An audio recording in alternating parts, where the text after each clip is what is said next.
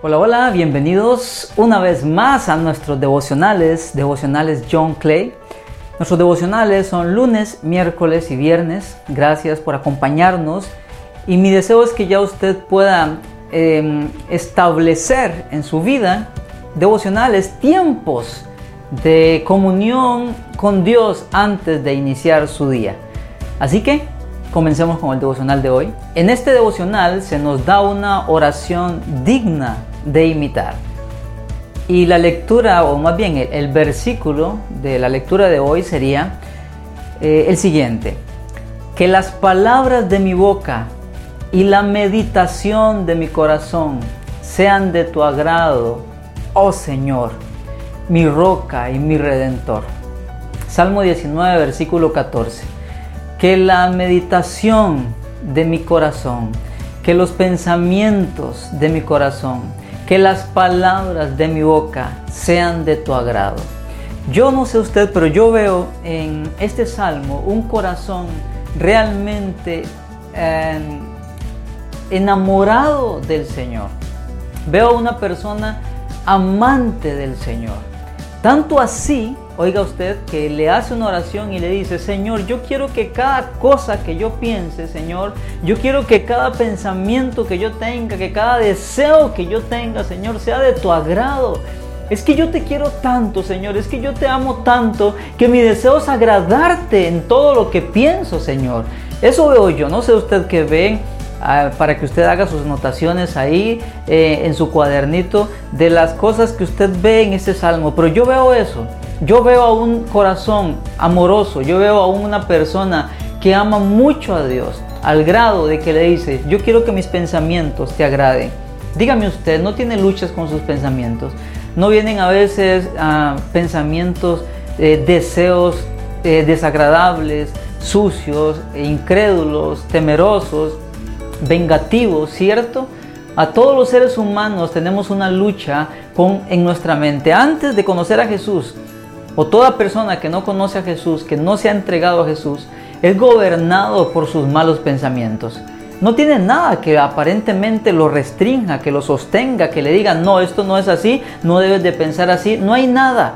Por lo tanto, dice la Biblia allá por Colosenses, de que el ser humano sin Cristo es enemigo de Dios en sus pensamientos y en sus actos.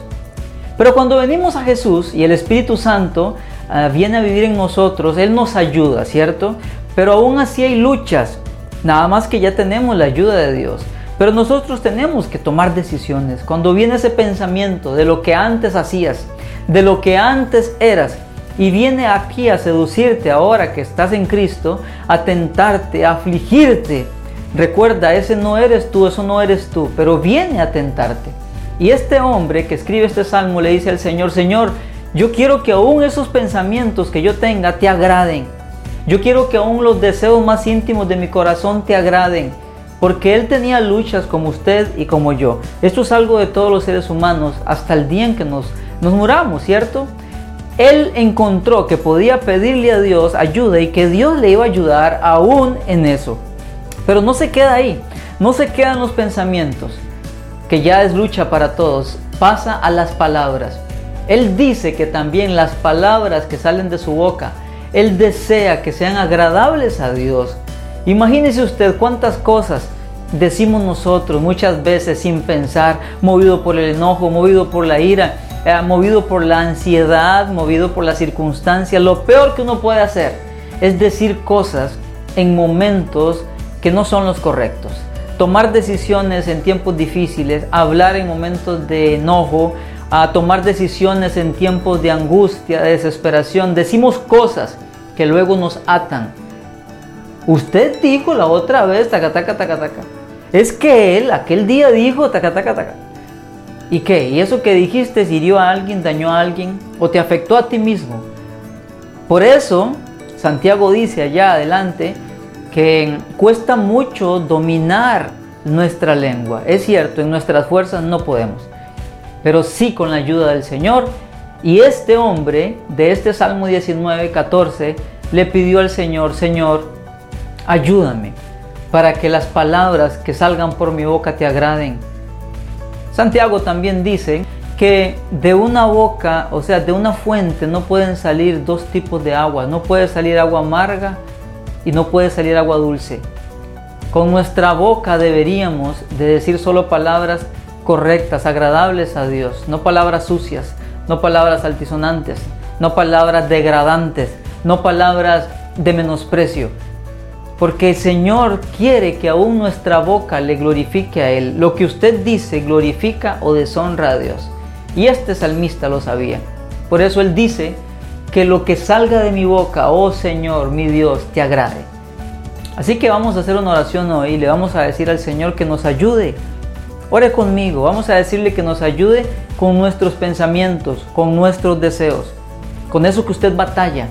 Pero también vamos a decirle, Señor, ayúdame a cuidar lo que digo, porque yo quiero que todo lo que piense y lo que diga te agrade. Amado Señor, tu palabra nos enseña, Señor, que aún nuestros pensamientos y nuestras palabras deben de ser de tu agrado y que tú nos puedes ayudar.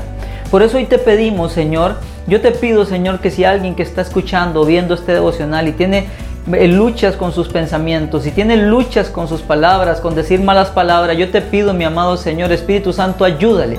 Ayúdale, la próxima vez que venga ese mal pensamiento, tráele a memoria un versículo de la Biblia. La próxima vez que él se vea tentado o ella se vea tentado a decir esa palabra, esa mala palabra o esa palabra de enojo, Señor, ayúdale, sujétale. ¿Para qué? Para que no diga cosas que te vaya a deshonrar y que luego vayan a traerle a esa misma persona conflictos o problemas.